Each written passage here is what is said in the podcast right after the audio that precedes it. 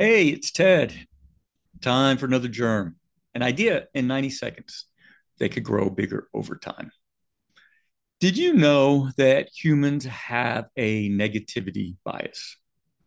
It is hardwired, it is built in, it is evolutionary that we respond, um, are likely to respond in a negative mode, negative way to unusual stimulus that we resist doing new things because we think they're not going to work out.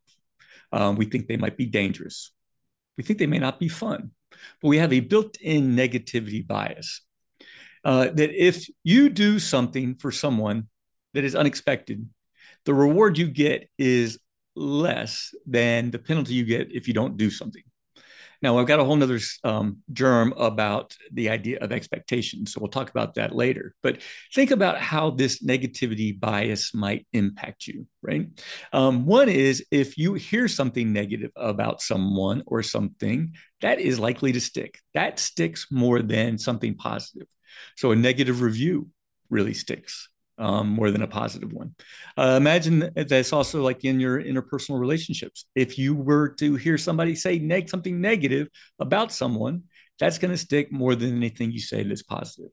So if we can become aware of our negativity bias, how might we want to respond differently? And what tools do we have to do that? All right, we're over time.